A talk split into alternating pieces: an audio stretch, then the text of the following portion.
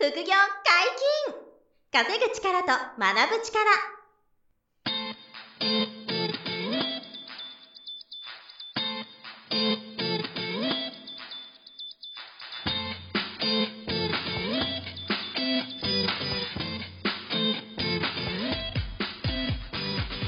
この番組は稼げるようになりたいを叶える副業アカデミーの提供でお送りいたします。副業アカデミーはあなたが副業で稼げる状態になることにコミットしたスクール初級コースから上級コースまでさまざまなジャンルの副業ノウハウを学んでいただけます詳しくは副業アカデミーで検索くださいこんにちは、小林正宏です。山本博史です。よろしくお願いします。はい、よろしくお願いします。今日も二人でお送りします。はい。今回はですね、よく僕、あの、お話、いろんな方の相談を受けたりするんですけど、はい。まあ、ほぼ100%ですね、うんこういう話が出るんですけどね、はい何かというと、不安を感じると。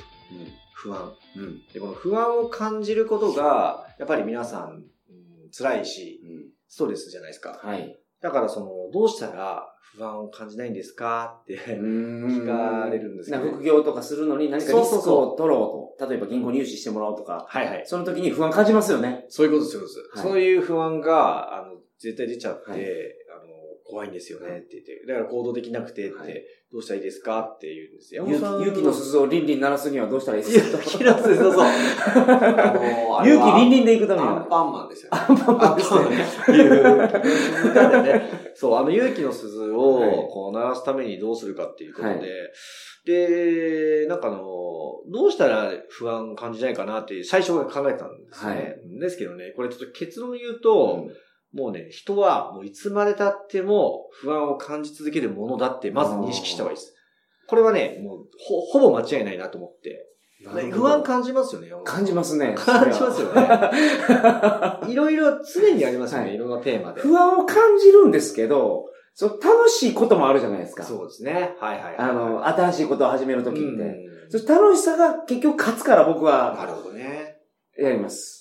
そうですよね。はいだからそれがまあ、もうある意味答えというか、目指すべき理想の形で、そう不安をね、そのワクワクが上回ってると。はい。いうことなんで、そのワクワクが上回るためにも、うんまず認めてもらわなきゃいけないというか、肯定するべきは、まあ、さっき言ったその、もういつまで経っても、はい不安は必ず、あの、出続けるっていうことですね。これはもう知っといた方がいいと思ってるんですよ。どなたも。で、ただその、あの、不安のレベルが、実はその違っていて、その、変わってくるんですよ。その、不安のレベルが、こう、まあ、1、2、3、4、5で言えばいいのかんですけど、はいまあ、その不安のレベルも上がっていったり下がったりするんですよ。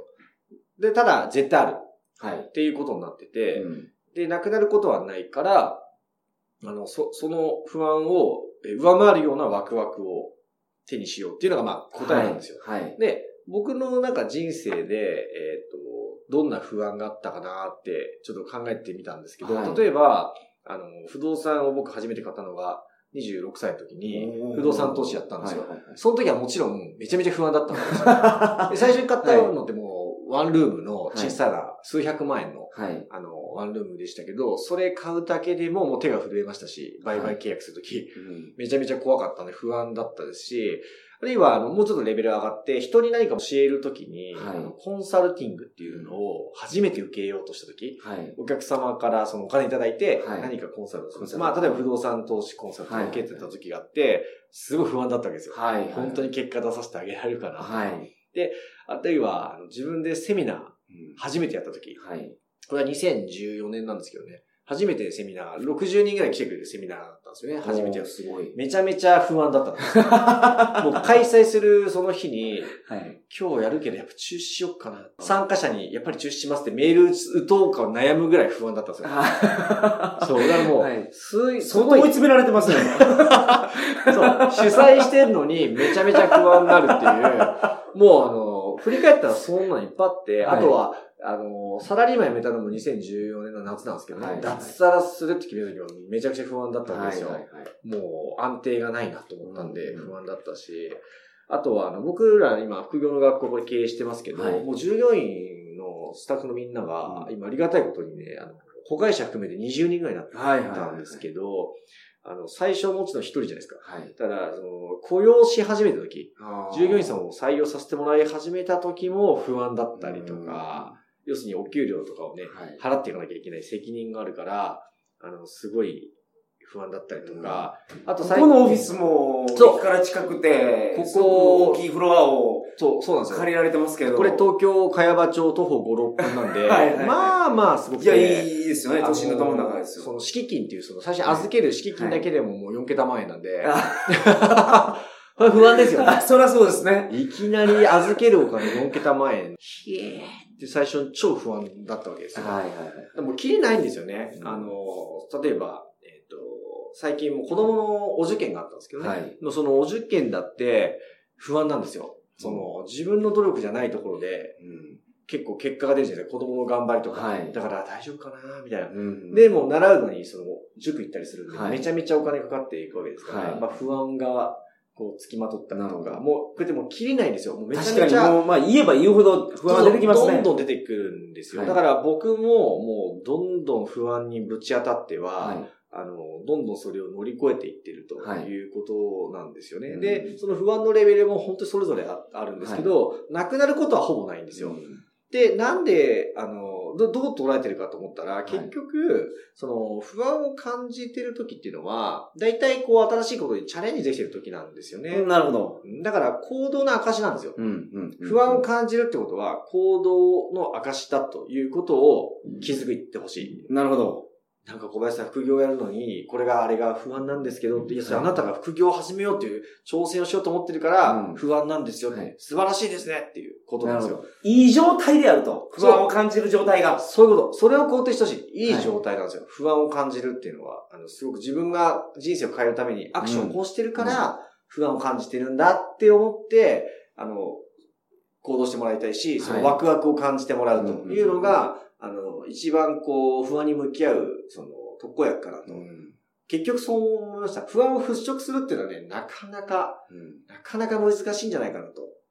過去の自分の人生を振り返ってですね。でも不安を感じた後に、その新しい嫌なことというかに向き合って、あの、それが突破できた時に、もう間違いなくステージが上がってるんですよね。はい。さっきのセミナーやる前とやった後で、うんもう僕はもう全然違ったわけですね。まあ前言ったと思うんですけど、初めてセミナーやった時ってもう超不安でしたけど、終わったら300万利益出たんですよ。1日で。それはあの、僕がサービスをコンサルティングも販売したんで、それで300万、1日で利益出て、なんだこれはってなって、不安を乗り越えた結果、はい。自分がセミナーやれるようになったっていうう、これも大きな進化がありますよね。なるほど。不動産買うときももう本当に手震えましたけど、最初ね、はい数百万のワンルーム。でも買ったらすぐ空室埋まって、うん毎月手取りで5万何千か入るようになったんですよね。はい。なんだこれは毎月家賃入ってきたすげえ だから買い増ししたいみたいな。はいはいはい。新しい景色が見えたりするんですよ。だから、こういうふうに、本当にあの、採用した時もそうですね。例えばスタッフの方を雇用させてもらった時はいにめちゃめちゃ怖いわけですよ。はいでも、雇わせてもらったら、その人が自分の代わりにやってくれるわけですよ。仕事うんできるものをね。はい。うわぁ、自分がやらなくてよくなって、自分の時間ができたから、うんもっと、今自分、今の自分じゃないとできないことが2時間作れるっていはいう感動があったりしたわけですよね。だからその不安を乗り越えるたんびに、あの、まあ、ある意味自信を深めたりとか、はいはいあの、見る景色が変わってきたりしてるんですよ。なるほど。だから、不安っていうのは感じたときに、あの、すごくいい状態なんだってはいいうことを自分で肯定してあげて、うんそこにワクワクを感じていこうぜというのが、まあ一番の特効薬なのかなとなるほど。思ってます。不安をなくすにはどうしたらいいですかって、まずは質問を受けて、はい。不安はどうやったらなくなるのかなとうん。思って考えた結果、不安はなくならないと。なくならない。お釈迦様がなんか似たような話を。あ、そうですか。お釈迦様ってなんか、ほあの、断食してすごい厳しい修行してたんですよ。ほ限界まで、う。はそのなんか追い込んい。で。瞑想してたら、うん心が無になるんじゃないかと。うん。心無にするために。無にするために、うん断食をね。断食やって、うんもう限界までやったらは、死にかけたんですけど、はスジャータっていう町娘がい。、スジャータ。スジャータは父がゆい。を、はヤギの父がい。ゆかなほうほうほうほう。をおっしゃる。あ、スジャータそこから来てると思うんですけど、へー。をはいはあげてそれ食べた時い。食べに、時うん断食意味ねえなと。気づいたんですか？そうなんですよ。はあやりきった後、で、心も無にならないと。雑念はやっぱ、来ると。来ると。はい。で、それで無常っていうのに、はあの、たどり着いたらしいですい。けど、へーあ、そそれ、それが悟り。を、悟りを開いたんですそうです。